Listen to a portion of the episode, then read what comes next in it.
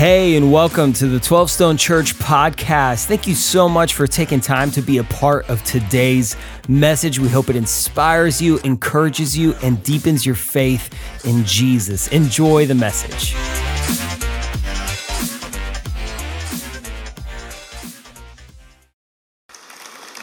So, here across the campus is 12 Stone Home. Welcome to church. Um, God answered a weird prayer request for me this week. I've always asked, I want a deep, rich speaking voice like John Maxwell. Like, you know, guys who like, you're golden, baby. You know, people who talk like deep and rich. And I didn't expect it to come through being sick, but uh, I feel more masculine today. So if anyone wants to meet me in the lobby, I feel like I could take you today with the nice baritone sort of deal in my in my chest. Now I'm glad to be here, and I, am going to warn you. Today is I I am physically weary, but spiritually so excited. I think God has something for His church today. And there's something stirring that I think God wants to speak to in the life of our church. And I believe that God brought you here for a reason, for such a time as this. And this is an age old conversation that applies to exactly where we are as a country, as a culture, as a people, as a church, as an individual. See, as we were inside the last series, A Battle for Our Minds, as I was reading and preparing and praying and studying, God brought another thought to my head that, that if there is a battle for our mind, mental health, emotional health, I actually believe there's a competition as well, but there's a competition for our heart.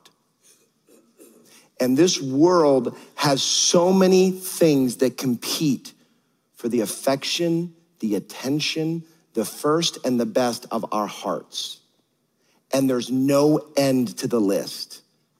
And what if God today and next week in this sort of couple week conversation, what if God wants to get first things first and best things best and speak to the competition for our hearts. Because listen, we talked about this in the last series. God doesn't separate our hearts from our houses or our souls from our careers or our spirit from our calendars. Like to God, this is all, we're a whole person. And it's not just your mind, it's not just your strength, it's your heart. And God speaks to this all over the place. We used this verse last series, Mark 12 30. You shall love the Lord your God with all your heart and also your soul and your mind and your strength, because there's a competition for your heart, for what you will worship, what gets first and best. In fact, there's a reason that God started the Ten Commandments with this as the first one. He says this, you shall have no other gods before me. Why does God have to say that? Because we all have a tendency to put other things before God because we have relationships and career and success and money and reputation and status. Our hearts were created to worship. But sometimes in the competition for our hearts, things get before God. It's why God had to start like commandment number one I got to be first. First commandment and that's why Proverbs tells us above all else, guard your heart, for everything else flows from it. And that word guard, it's actually communicating like an active guarding. It's not like you, you lock your door and go on a trip. It's an everyday guarding because our hearts have a propensity to drift for what you worship and what is first and best in your life. And I believe God wants to speak to that this week and over the next two weeks. And if you're not a follower of Jesus yet, this conversation, all that I hope you experience is that there is a God who is wild about you. And he doesn't want anything else from you but your heart. And he might have brought you here to hear there is a God who loves you and sent his son Jesus to die for you. All he wants is your heart.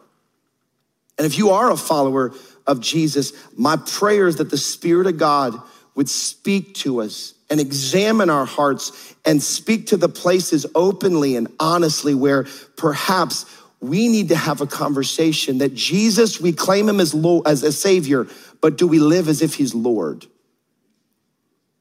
Jesus is my savior, but is he the Lord of my life? Is he first and best? Is he the, the object of my attention and my affection, or is he just a ticket into eternity? And I'm telling you, church, this is the conversation for where we live right now because there is a competition for your heart for what gets first and what gets best. And so I want to play this out with a, with a picture. Uh, anybody like not like heights? Like you don't like the, the thing, like on a tall building looking down, wow, I'm, I feel weaker, but my voice is deep, so I still feel manly. I don't like heights. I would have never said that, but I'm watching my youngest son, Lincoln, like he won't go close to the edges of anything. And I'm like, I feel the same. I'm afraid of height. I don't like being up on high places. The problem is, is if you're a man, there's moments where you, you got to climb ladders and get stuff done, right? And, and, when I was when I was in high school, my brother and I and my, my dad, we had a, a painting company. And that's how I paid for college was through painting houses. And I still, you won't believe me, but I still have nightmares once or twice a year on a couple of the jobs where my dad, we're like, we're at the end of the job. The whole house is painted except the like the peak of the top of the side of the roof. And we're like, we got to get this done. And we didn't have the kind of money to go rent a bucket truck to lift you up. So there were times where we'd take a ladder, climb to a roof, put the ladder on that roof, and then on the top of the ladder, feather brush shit. All right, good enough. It's far, it's high enough they'll never see it. And I still have nightmares where I'm up there, and you know that feeling where you're shaking. Uh, maybe three years ago, I had a, one of the floodlights on the top of my house go out and it's about 16, 17 feet up, which is not crazy high, but I only own a 12 foot ladder. And so I had to climb to the tippy top of the ladder, and my wife's at the bottom holding it. And literally, she's praying, Jesus, I pray protection over my, and she's down here just holding this thing. And I'm up there going, less praying, more holding, you know, like it's scary. And I, I like literally with the tips of my fingers just got the light in and then like six months later, it burned out again. I'm like, you know what? Guess what? It's still burned out to this day. I, it's not worth, I'd rather it be dark than me be dead. So, so I don't like ladders. In fact, I have a distrust sometimes of ladders. I don't like heights. This is, this is just one example of why I just don't like heights or ladders. Check this out. This is either going to work or it's not. That's foreshadowing, by the way.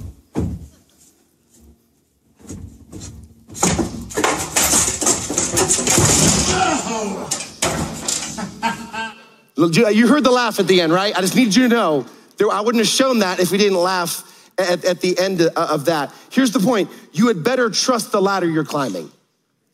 Like that, that that's, that's my, my point. You had better trust the ladder that you're climbing. And I've seen this illustration played out for years. Different people have used it for different sort of reasons, but but I want to I want to have the conversation in, in this lane. The ladder you choose is the Lord you lean on. The ladder that you choose to climb, the ladder you choose to trust is the Lord that you lean on. And I want to take us to an Old Testament story that's one of my favorites, but I have to set the scene of sort of the entirety of the Old Testament. And this is, if you want like a 101, what happened in the Old Testament? See, God picked his people, the Israelites, and he said, You are my people, I am your God. And for most of, of, of the time, they were trusting in God and climbing his ladder. And this is where my trust and my hope and my faith and my worship goes.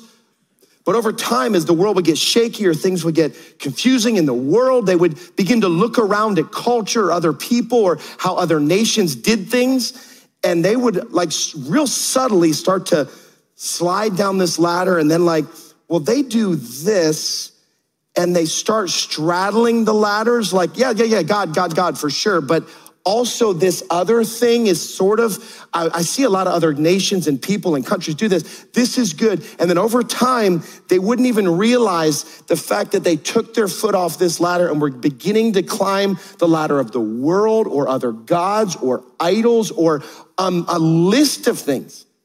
And then what god would do is he would send a priest or a prophet or a king or an event to wake his people up and go, the thing you're trusting in is not trustworthy. And they would turn back to God because God's nature is He wants to protect and provide for His people, but He can't provide when you're not on His ladder because the ladder you choose is the Lord you lean on. And this is the Old Testament.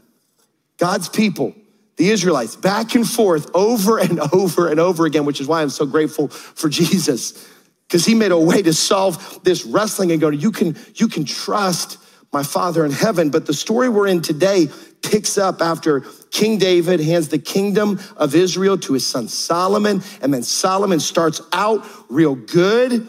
And then he, he marries some women from other, other nations and starts to worship a little bit of their gods. And then there's a string of evil kings. And finally, scripture picks up with King Ahab. And scripture doesn't mince words. King Ahab is called the most wicked of all the kings. And what he does is King Ahab sets up an altar to another god, Baal. And in this competition for the hearts of God's people, there's this ladder to trust that is God's ladder. And then there's this ladder to trust that they started to worship another God, Baal.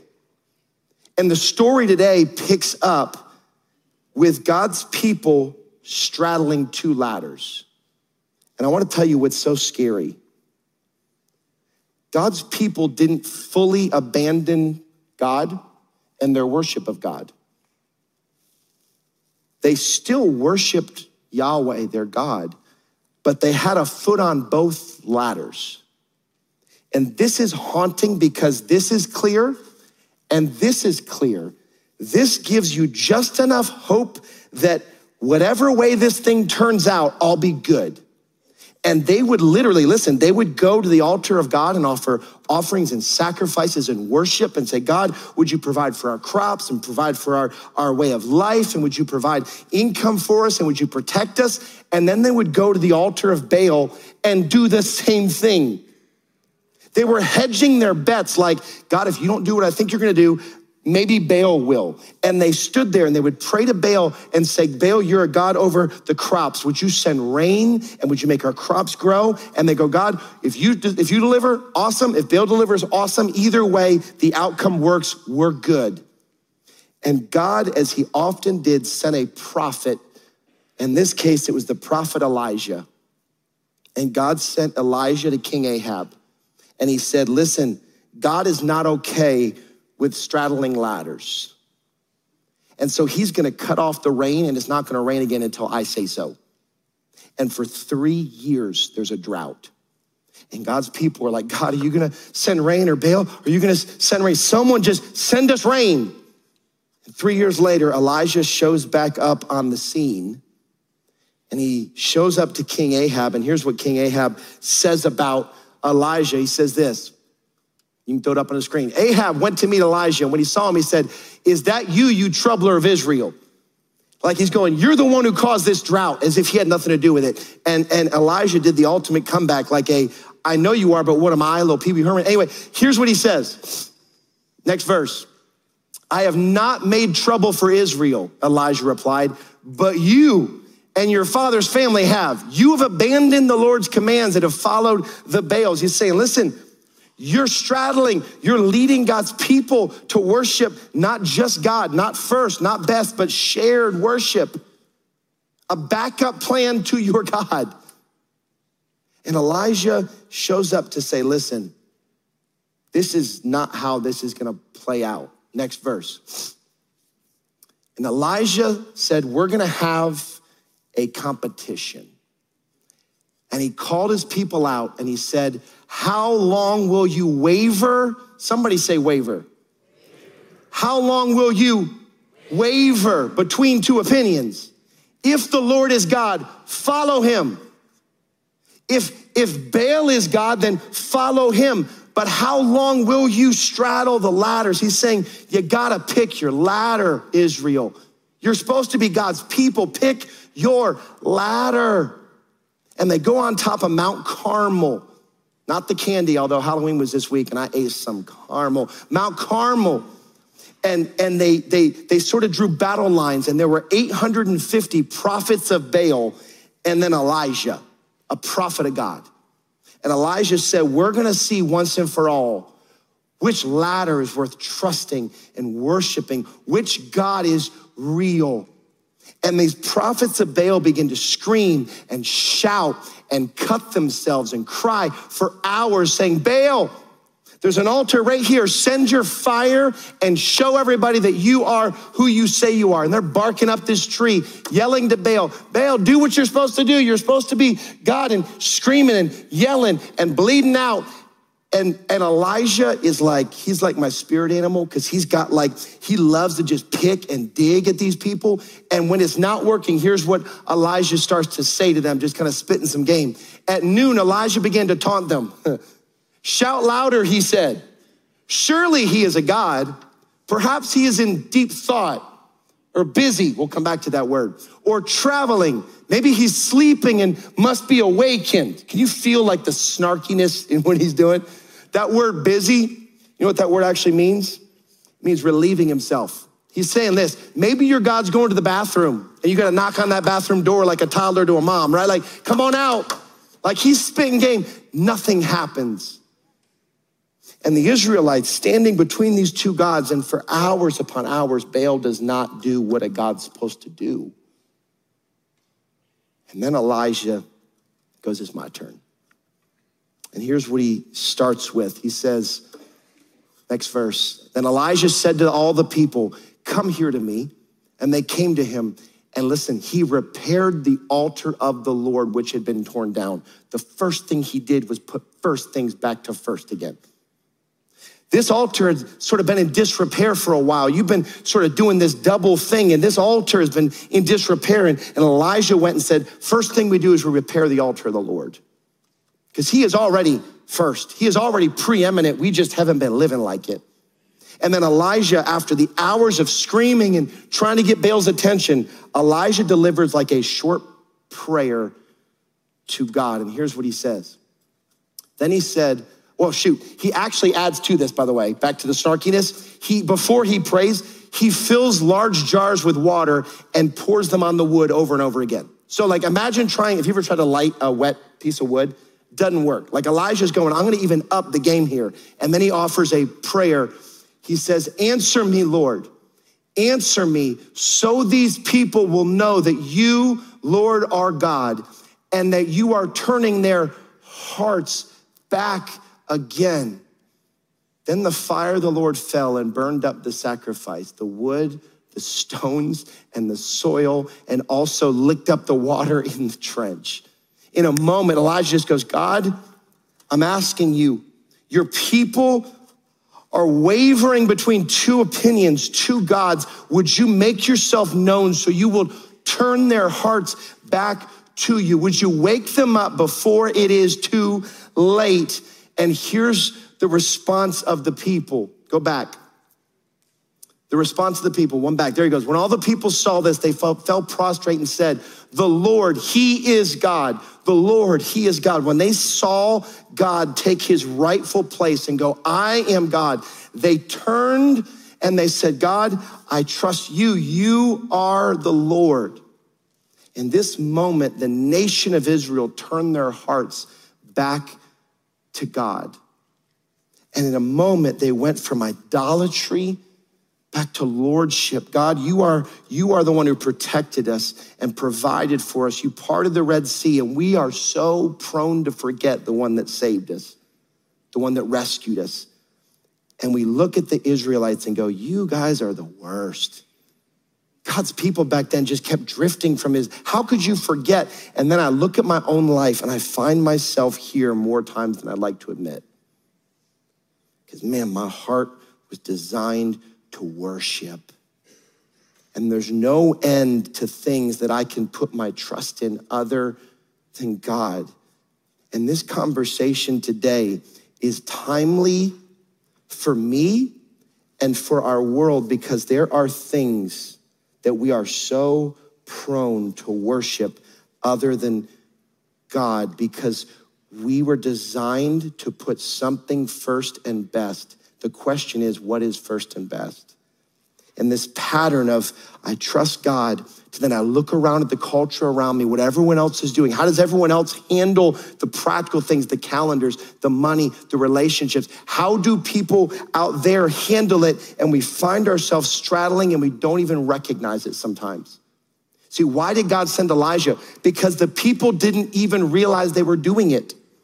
It culturally made so much sense. It's what every other nation did.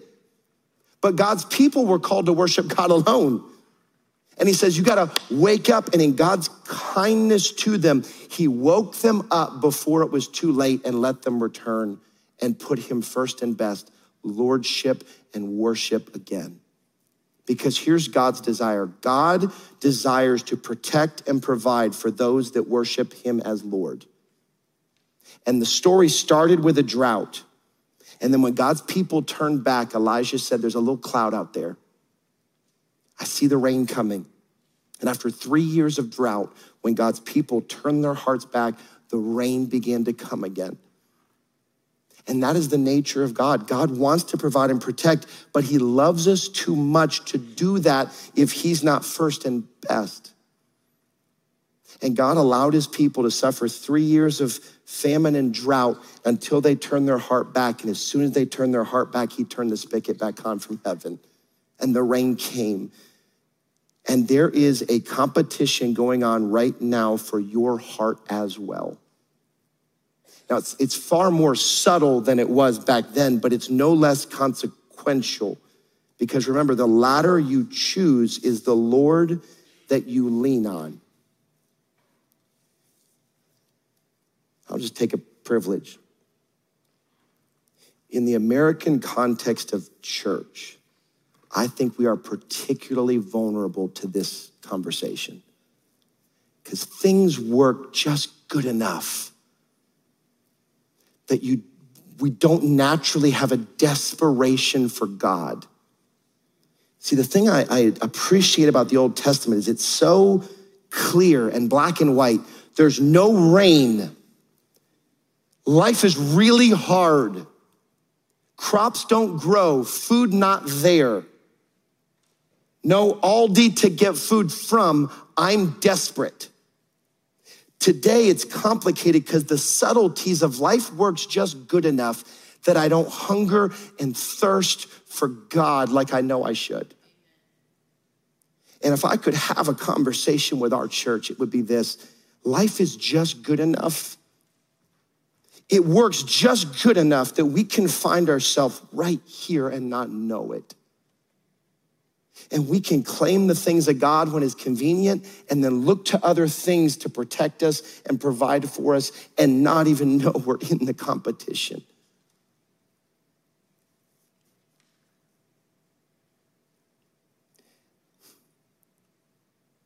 Just so we're aware, God is already first.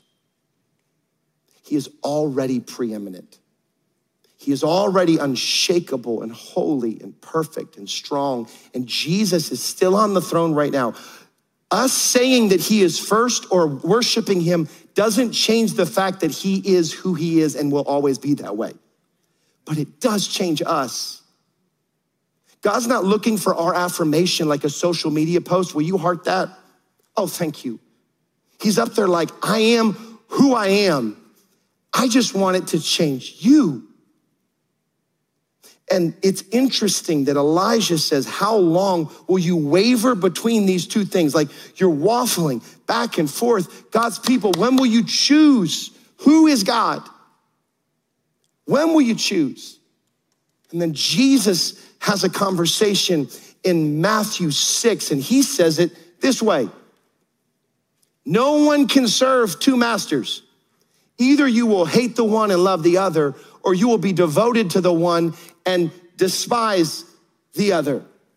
Elijah said, How long are you gonna waver? Jesus said, You can't, you can't follow two, two masters here. You can't serve two things at, at, at once. And you, you might have heard that verse before and never seen the picture, but can I just play it out? You can't climb two ladders at once for very long. If you know me, you know I'm not flexible. I, I feel like I was built with all bones and no like tissue. Like I, this is about as far as I can go. Like at some point, this is getting dangerous. At some point, I'm on cough syrup. Pray for me. At some point, you got to decide which. La- I'm not going to do another one. Like you got to decide. You can't serve two masters. You can't climb two ladders. At some point, you've got to choose who you will serve.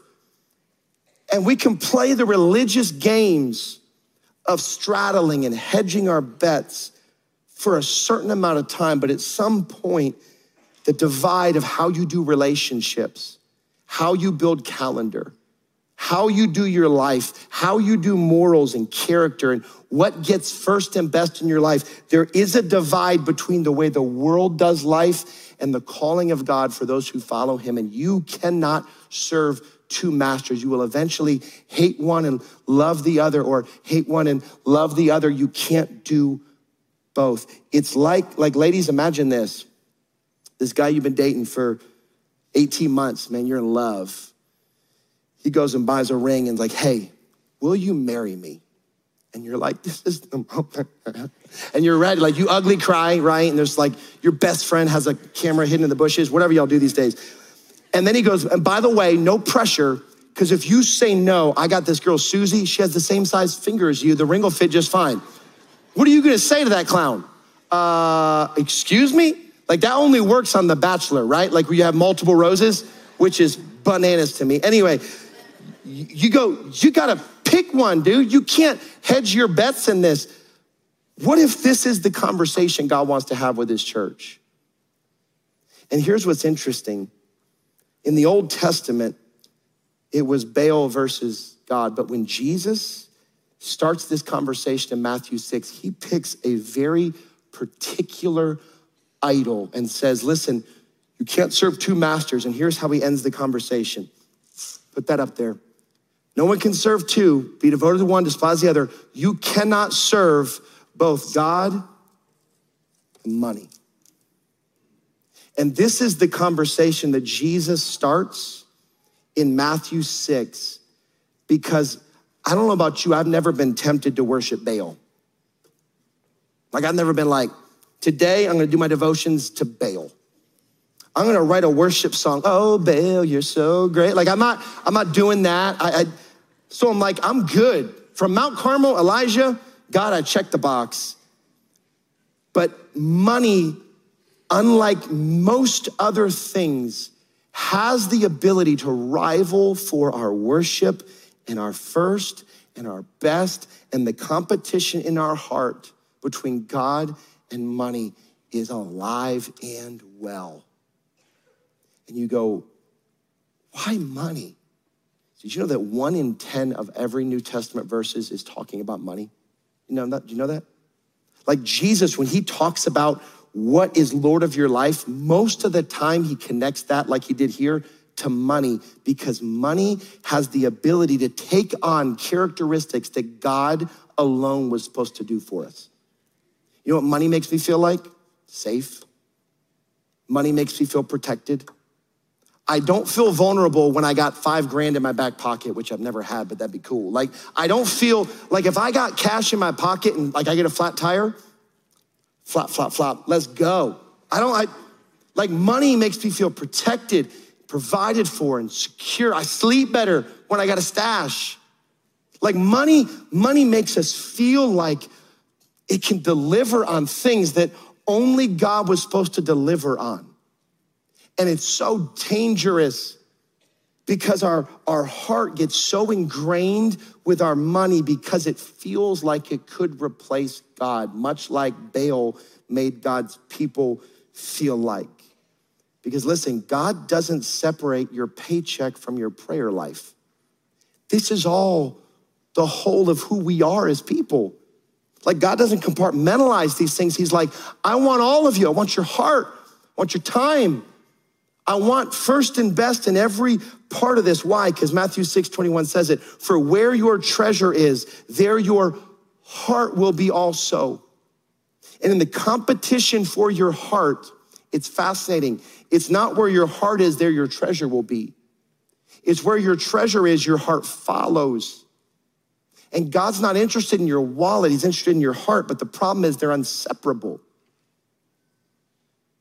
And, and I, I don't think many, most or many people would say, I worship money. I wouldn't say that. But it's, it's not like God's people back then were saying, I worship Baal. They were just saying, I'll take a little bit of God and a little bit of Baal, and we'll see how it plays out. Let me put it in our context. Sundays, I'm gonna worship and pray, and I'm gonna do the church thing, and I'm gonna be in a small group, I'm gonna be a daymaker and serve. But also, I'm gonna hedge some bets here, because if God doesn't do what I think He should do, at least I got this backup thing over here that'll, that'll play out for me. And most believers aren't like, forget God. It's this straddling thing where we go, God, if you are who you are, I know you deserve first and best, but I'm gonna go like, I'll give you like second and optional or 1B. Or like, God, you're still like in first place, but it's a tie. So, yeah, you both get trophies. And God's going, listen, this is not how it works. If I am who I say I am, it's both feet all in. I trust you, God, in the good, in the bad, in the ups, in the downs. I trust you when the world is shaky. I am all yours. If you sent Jesus to pay the penalty for my sin and you made me new creation, a new creation in Christ, and if you made a way, then this is the only option for worship. This isn't worship. This is a ring and two girls with options. This is hedging our bets. And can I get real practical and honest? Why are we having this conversation now? Because I don't know what the future holds. And this is a conversation of preparation. And part of my calling and my role here is to hear from God, seek God, watch the world, listen to smart people, talk to people smarter, further ahead in life, and the world than I am and to, and to sort of read the, the consensus of what's going on and bring it back to say, if this is going to happen potentially, what does the church need to know now? And I want to talk to you now before what could happen happens. I don't know what the economy is going to do in 2024. I don't. And if you're 25 ish years old, you've lived through three times when the world shook many more small times, but three times where the world shook, the ladder of the world was shaking. We can go back to 9 11 and the whole world shook. We thought we were safe, protected, can't be touched. That happens and the world shakes. Then in 2008, we go, man, but I got equity in my home. I got that, that's protected. And the world shook when the economy crashed in 08.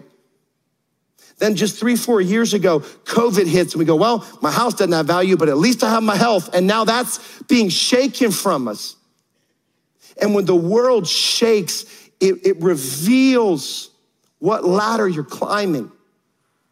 And, and I don't know what 2024 holds, but we could be in for a tough economy. And I want to have the conversation now before the ladder starts to shake. And let's say the experts are wrong. You know what's even more dangerous than that? A good economy. Because then you lulled into the false sense that money can deliver like God, and you'll climb higher before it falls. So, regardless of what happens, I believe God brought this church here today and for these next couple weeks to have a conversation about what ladder you're climbing. Because here's what you have to understand no one would climb a ladder that they don't believe is safe. And I would never climb this ladder. Never. You know why? Because the middle's not connected. There's a reason I didn't go past step three. I would have died. I would never climb this. The problem is when you look at this ladder from the outside, it looks like it's gonna be able to deliver, but in reality, there's nothing connecting it. It's hollow, it's empty. And what God did on Mount Carmel was open his people's eyes. Listen, Baal can't deliver. His ladder looks good, but it's gonna fall. And I'm here today to tell you this. Listen, money looks like it can deliver, but that ladder is going to fall. This can't protect you or provide for you. Only the ladder of God can. And in God's kindness, what if He would wake us up before the ladder we're climbing actually falls? Because listen, it doesn't matter if you're both feet on this ladder or one on each. If this ladder falls, you fall. There's no middle ground in your worship. There's no room for sharing in your worship. God is either first and best or he's nothing. And the problem with the context of Christianity in our culture is we feel like there's a middle option, and God goes, No. If I am who I said I am, I deserve your first, your best, always.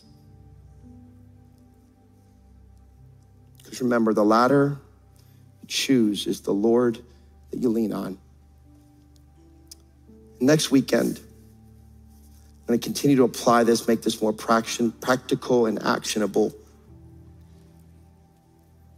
But today, the point of today is to invite you, to invite the Holy Spirit to help you examine if you were just honest. What ladder are you climbing? Again, I'm not going to check up on you. This is not like, hey, send an email and tell me. I'm not, this is between you and God.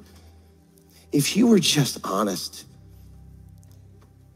if you're here, you probably got one foot on the ladder. Like you're, if you're not, if you're truly seeking, I pray that you would see the gospel, the good news of Jesus, and you would. But most of us, we got at least a foot here. But if you're honest, where are you straddling? Like, where do you play the game of religion, but then you don't live it out in your life? Like, maybe it's a relationship. Yeah, I trust God, but I also trust this, this relationship, or I trust my career or my IQ or my abilities as well, where God's going, Yeah, I gave you all those.